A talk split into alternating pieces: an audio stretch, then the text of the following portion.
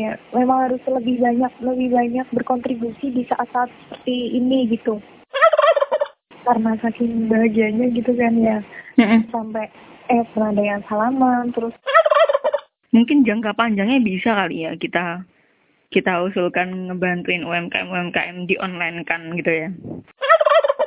tiga mingguan itu udah bisa dipanen katanya.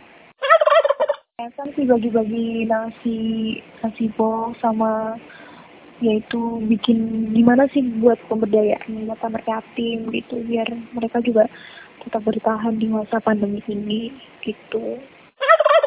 Ya semuanya kan emang apa-apa yang ada di dunia ini kan udah diatur gitu ya sama Allah. Jadi mau nggak mau ya kita yang harus bersabar.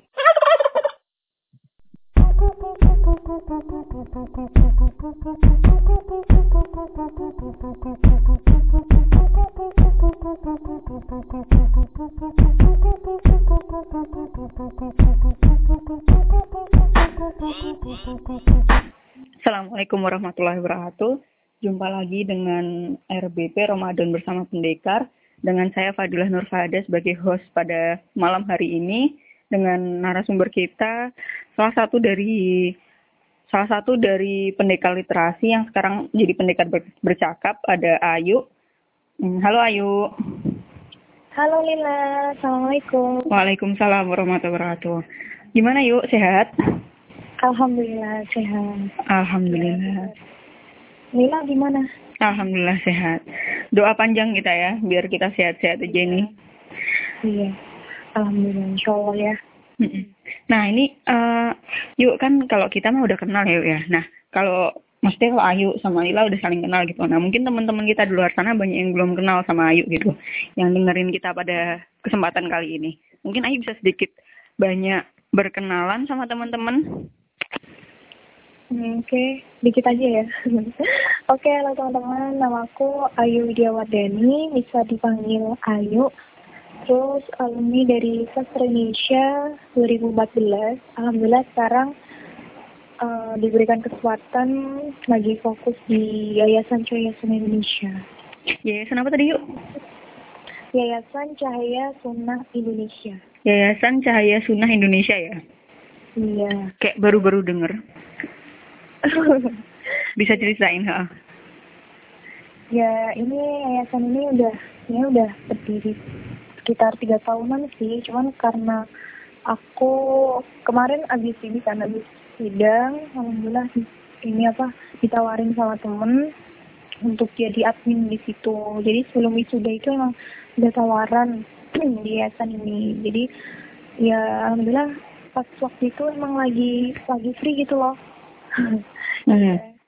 aku aku ya apa cobain lah di yayasan ini gitu Oke, wah. tapi alhamdulillah sekarang di situ Hmm, berarti yayasannya sendiri baru berjalan, sudah berjalan selama tiga tahun ya, dan Ayu baru bergabung setelah wisuda yuk ya? oh, oh. Bulan apa ya kemarin ya Oktober kayaknya 2019 ya? oh, oh. Oke, berarti saat aktivitas saat ini banyak di yayasan ya, ya? iya alhamdulillah aktivitas saat ini di yayasan Nah, bisa diceritain nggak yuk, yayasannya ini bergeraknya di bidang apa yuk? Yayasannya sih eh, bergerak di bidang sosial lebih ke sosial dan pendidikan jadi kita juga apa membina anak-anak yatim kita ngadain kegiatan gitu yang khusus buat anak yatim Mm-mm. Uh-uh. Dan sebenarnya kalau yang buat Ramadan ini ada dua kegiatan dan alhamdulillah. Tapi karena ada ini ya COVID-19 jadi di apa ditunda yaitu ada bukber seribu yatim sama daurah camp. Tapi alhamdulillah kondisikan maksudnya ah, diganti diganti agenda lain sih. Itu Hmm. nanti ya kita lebih lanjut lagi di poin berikutnya. Oke, oke. Tapi untuk Mm-mm.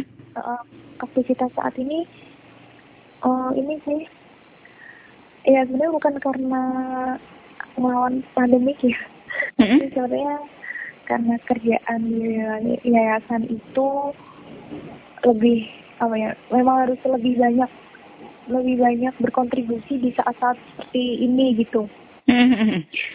Uh, Maksudnya yuk? uh, maksudnya gini karena kan karena ini ya maksudnya banyak masyarakat yang terdampak dengan COVID-19 jadi perekonomian mungkin turun drastis jadi beberapa Mm -mm. masyarakat mungkin ini ya maksudnya terdampaknya jadi untuk masalah pendapatan dan kehidupan sehari-hari itu pun juga masih kurang gitu loh Jun. Oke, Eh, dari berarti dari dari yayasan sendiri memang sudah pegang data ya kalau misalnya masyarakat-masyarakat kita yang memang terdampak dari COVID-19 gitu ya. Iya, tapi insya Allah eh, dari aktivitas-aktivitas di luar itu kita tetap mengikuti protokol kesehatan dari pemerintah, MUI maupun Menteri Kesehatan. Oh mantap. Tuh. Kesehatan nomor satu lah ya pokoknya sekarang lah ya. Iya. Jadi Nah. tim itu emang kita selalu bawa hand sanitizer, masker, tangan. Tapi terkadang ini loh, maksudnya karena refleks ya, eh, refleks dari orang-orang yang apa kita apa kita bantu gitu ya.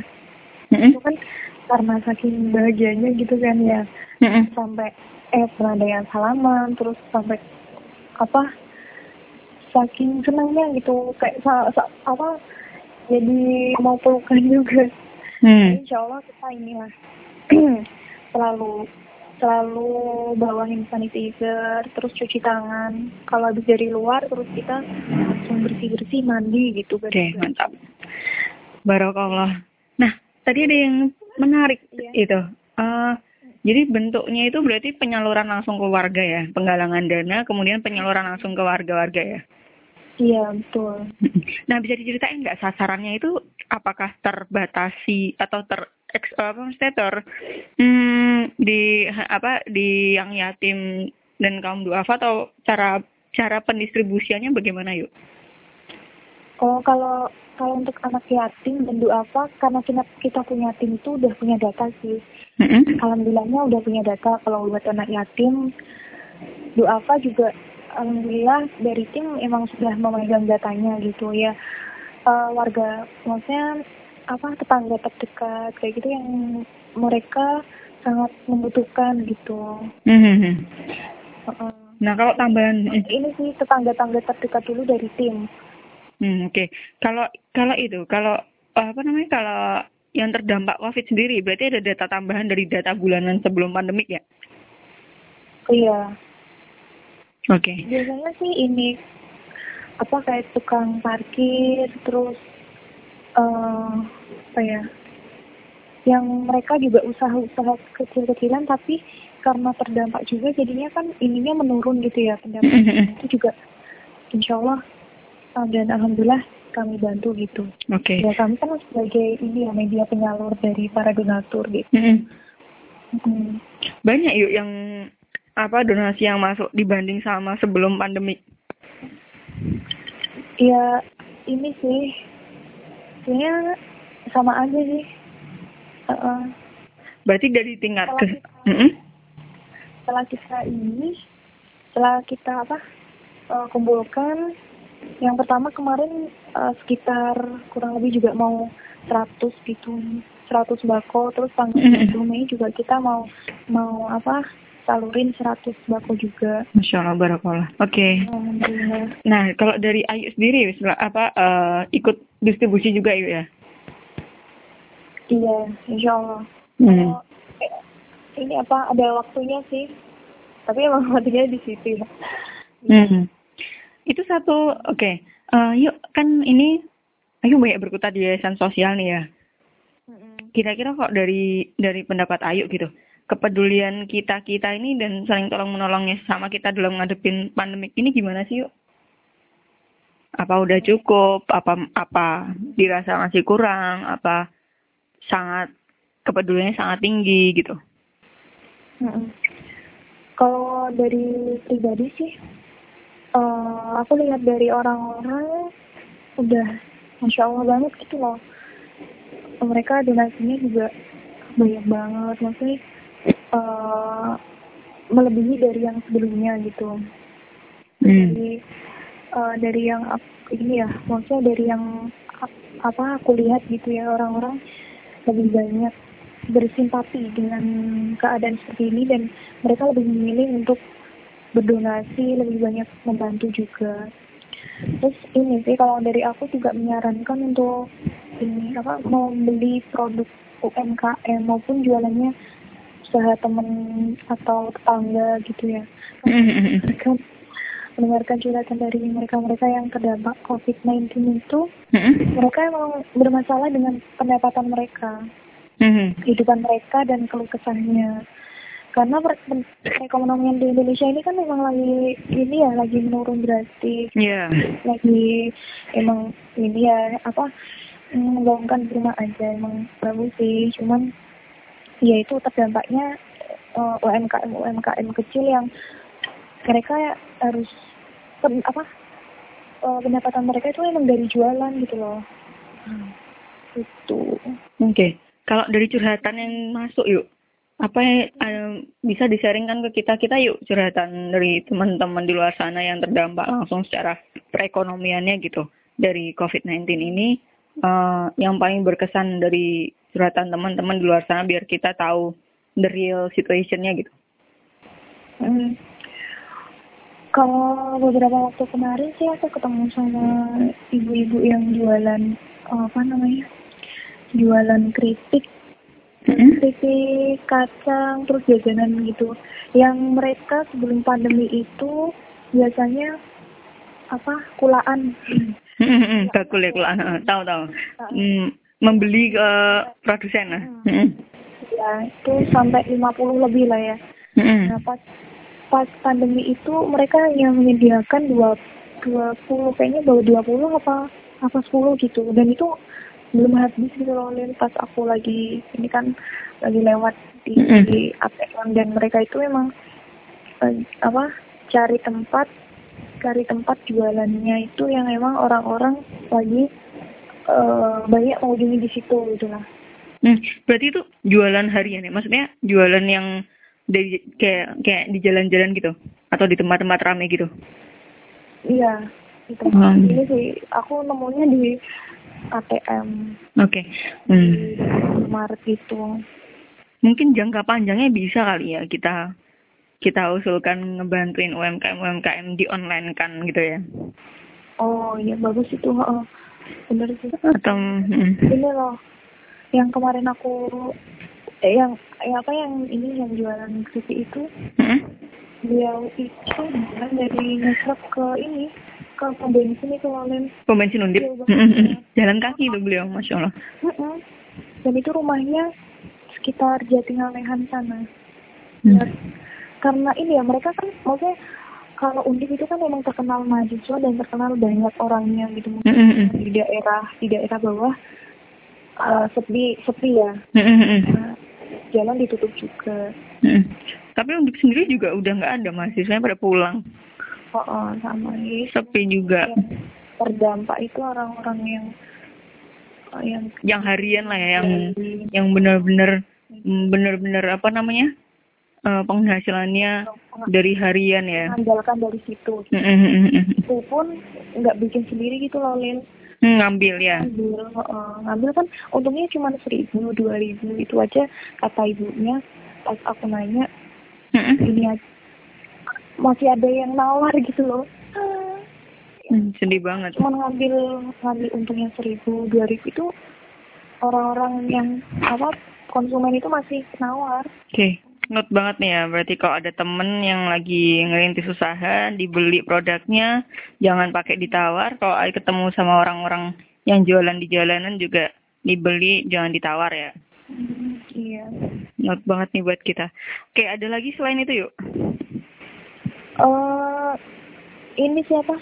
Di yayasan. Mm-hmm. kalau kegiatan yang udah jalan sih itu tadi di memberikan paket sembako terus nasi nasi box untuk anak yatim juga dan tuh apa. Terus aku juga baru eksperimen nih bikin apa? Uh, mau memberikan edukasi kepada anak yatim bikin apa uh, program budidaya ikan di dalam ember Masya Allah. Karena baru baru eksperimen gitu ya, jadi hmm? belum tersampaikan ke keluarga yatim. Ya karena ini kan uh, karena COVID-19 19 kan harus ini ya, harus ada ide gitu loh gimana caranya mereka tetap bertahan dengan kondisi seperti ini Iya, iya. penghasilan juga gitu Betul. tapi ini baru dua mingguan sih baru nyoba-nyoba gitu Di ember gitu yuk, modelnya yuk. Uh, iya di ember ikan lele sama kangkung benih kangkung Ik- ik- benih kangkungnya di atasnya berarti.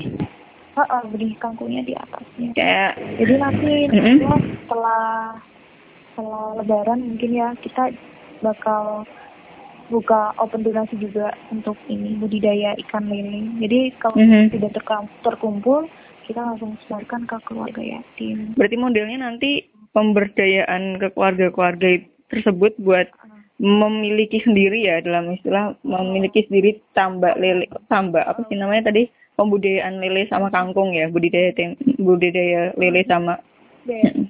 apa? Lagi viral namanya sekarang budik ber apa tuh? Budidaya ikan di dalam ember. Oh masya allah. Budik ber ya jadi bentuk bentukannya yang digalang nanti adalah apa namanya eh, galang dana untuk budidaya tadi ya pemberdayaan. Hmm. ya. Oke, oke, oke, oke. Besar ya sekarang ikan-ikannya?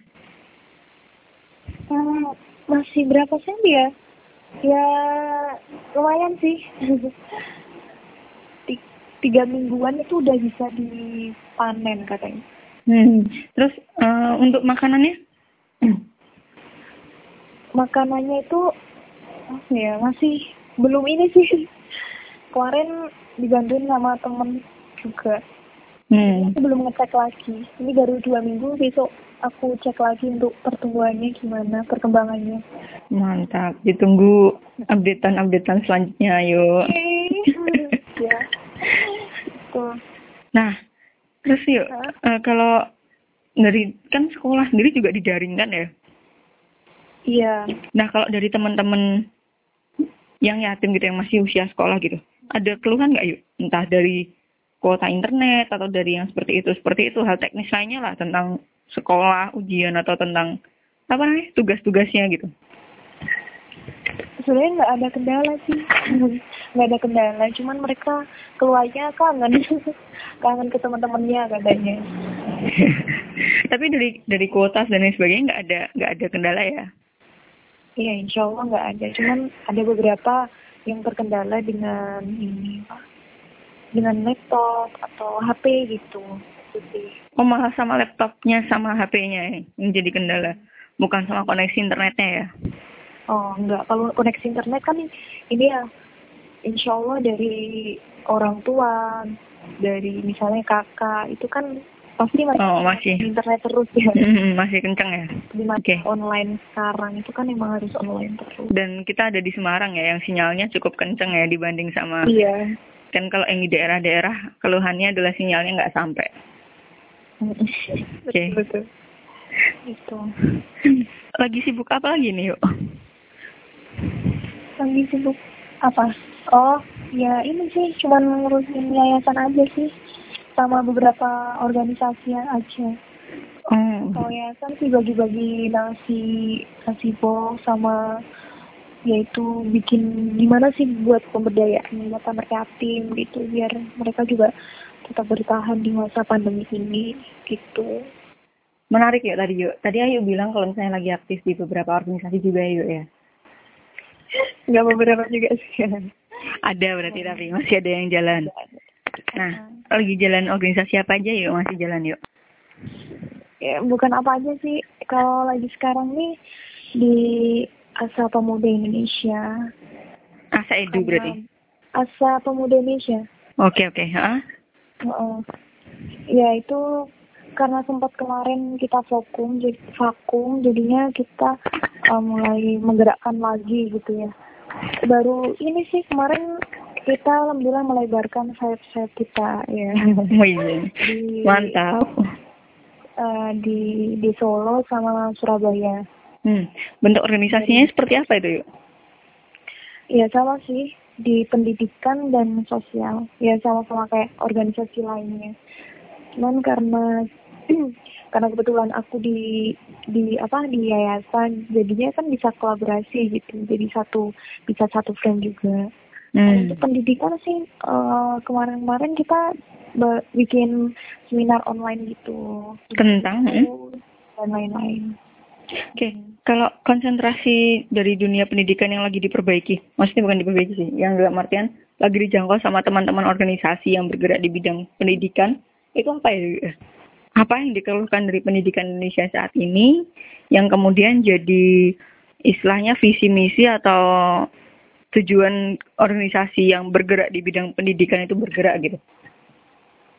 Kalau di pendidikan sih sebenarnya kita ini ya uh, misinya yaitu ingin membuat pemuda-pemudi itu menjadi lebih lebih apa ya lebih aktif lebih aktif dan lebih um, apa ya dia lebih aktif dengan dengan kondisi pendidikan lah saat ini. Misalnya kan banyak tuh di luar sana yang um, mungkin mereka tuh karena biaya gitu ya. Tapi dengan karena dengan apa dengan edukasi kita kita bisa motivasi ke mereka mereka untuk nggak masalah gitu nggak masalah dengan biaya itu. Kita bisa komunikasikan kayak gitu. Oke. Okay. terus apa lagi ya? Hmm. Kalau biaya bukannya sekolah sekarang tuh sudah gratis ya yuk? Oh iya uh, udah ini sih. Kalau di perguruan tinggi kan karena udah ini ya udah ada bantuan-bantuan gitu kak. Kalau perguruan motivasi -hmm. diri sendiri sih. Ini dari motivasi diri sendiri sih. Nah kita lebih ke memotivasi gitu. Oke okay. targetnya itu targetnya itu uh, usia pelajar SD SMP SMA atau mahasiswa teman-teman yang udah perguruan tinggi gitu. Maksudnya teman-teman pelajar yang perguruan tinggi. Oh mahasiswa oke. Okay. mahasiswa uh, agar nanti mahasiswa-mahasiswa ini ketika apa ketika keluar pun juga udah punya pandangan nih. Udah lulus mau ke mana dan jadi penggerak dari anak-anak SMA nanti. Eh penggerak de, penggerak dari anak-anak SMA yang misalnya mereka kenal bisa motivasi mereka untuk lebih uh, lebih up lagi gitu hmm. apa sekolah. untuk bersemangat lebih tinggi lebih besar lagi ya semangatnya ya Oh. Kalau keluhan dari dunia pendidikan sendiri yuk, yang selama ini didengar sama yuk dari teman-teman mahasiswa atau dari teman-teman di organisasi gitu. Apa ya? Uh, keluhan ada nggak sih keluhan yang dikeluhkan dari teman-teman di luar sana, dari mahasiswa-mahasiswa misalnya atau dari dari penggerak organisasi yang di bidang pendidikan itu terhadap pendidikan yang ada sekarang gitu? Ada yang dikeluhkan nggak? Dikeluhkan apa ya uh, belum ada sih mungkin karena kita kemarin baru ya okay. aku mm dan mungkin cuman baru bergeraknya di udah buku gitu. Hmm. Uh, Oke. Okay. Soalnya biasanya kan kalau organisasi kan ada ada nilai yang kita bawa ya. Maksudnya misalnya kayak pendekar hmm. literasi, kita pengen gitu dengan apa namanya dengan adanya kita kita ikut meramaikan, ikut bergerak di dunia literasinya Indonesia gitu. Karena yang kita rasa hmm. kurang gitu loh. Nah mungkin dari dari teman-teman yang bergerak di dunia pendidikan. Dalam istilahnya relawan-relawan di dunia pendidikan kita ada keresahan. Nah bahasanya entah keresahan gitu. Apa sih yang diresahkan dari dunia pendidikan kita sehingga akhirnya terbentuk organisasi yang bergerak di situ gitu loh. Iya kalau keresahan sih mungkin hmm, baru tadi sih. Hmm. dari motivasi ya berarti ya sejauh ini ya. Iya dari motivasi lebih ke motivasi ke teman-teman kayak gitu. Hmm. oke. Okay. kalau untuk lebih ini ke pemerintah ya maksudnya sekarang juga udah apa udah diganti ya? Sama si ini siapa? Belva ya? Nadi Maka apa? Menteri Pendidikan kan Nadi Makarim bukan Belva oh iya ya. Belva kan stafsus milenial ayo. Jadi ngerti juga Wah, ter aku terpikirkan bayang-bayang Belva nih, wah gawat, gawat, gawat, gawat. Lagi viral ini. Iya iya. Sorry sorry. Oke okay, oke okay. pendidikan ke depannya lebih bagus lagi dan tertata sih itu harapannya amin amin amin amin. Oke. Okay. nah kan masih jadi kom masih di komunitas pendekar juga nih. Sekarang merambah ke pendekar bercakap nih ada nggak sih harapan-harapan buat pendekar gitu ke depannya? Baik di pendekar literasi maupun di pendekar bercakap gitu. Ya, semoga kita uh, bisa mengambil hikmahnya sih dan terlatih untuk tetap bersabar dan bersyukur atas nikmat ujian ini ya ujian nikmat-nikmat Allah juga yang lain dan kita menjadi Allah untuk terus berintrospeksi dan muhasabah dari segi aspek kehidupan semuanya lah insya Allah hmm. karena uh, uh, karena apa ya semuanya kan emang apa apa yang ada di dunia ini kan udah diatur gitu ya sama Allah jadi mau nggak mau ya kita yang harus bersabar uh, uh. nah untuk harapannya sih uh, kalau untuk masyarakat bisa melakukan aktivitas kembali dengan kalau mereka pendapatannya dari jualan, usaha, dan bekerja di bidang apa pun sih, pendidikan maupun kesehatan di bidang-bidang lain, insya Allah uh, bisa lanjut lagi gitu ya, bisa bisa hmm. jualan lagi. Amin, amin, amin. Mm Dan untuk para tenaga medis nih seperti Lila bisa berkumpul dengan keluarga lagi dan bisa menikmati candaan, kedekatan dengan keluarga itu dan momentum momentum saat ini lebih bisa membuat kita menjadi hamba Allah yang lebih bersyukur dan aktivitasnya jalan kembali seperti semula. Amin, amin ya Rabbal Amin ya Allah. Akan berubah menjadi lebih baik lagi gitu ya Insya Allah. Amin. Insya Allah. Hmm setelah masa jadi kepompongnya cukup lama ya. Iya dan itu harapan ini sih setelah selesai gitu ya. Setelah pandemi selesai maksudnya. Terus minta doa juga nih dari yayasan aku tuh uh, bulan Ramadan yang harusnya ada dua agenda besar. Nah gitu training hafalan Quran. Dan buka bersama seribu anak yatim dan daurah camp bersama anak yatim juga terkendala kan. Jadi diundur semoga bisa terlaksana kembali. Amin Allah amin. Setelah pandemi selesai. Tuh terus hmm, apa ya harapan buat pendekar? Semoga tim pendekar ini bisa rilis lagi nih tulisan baru.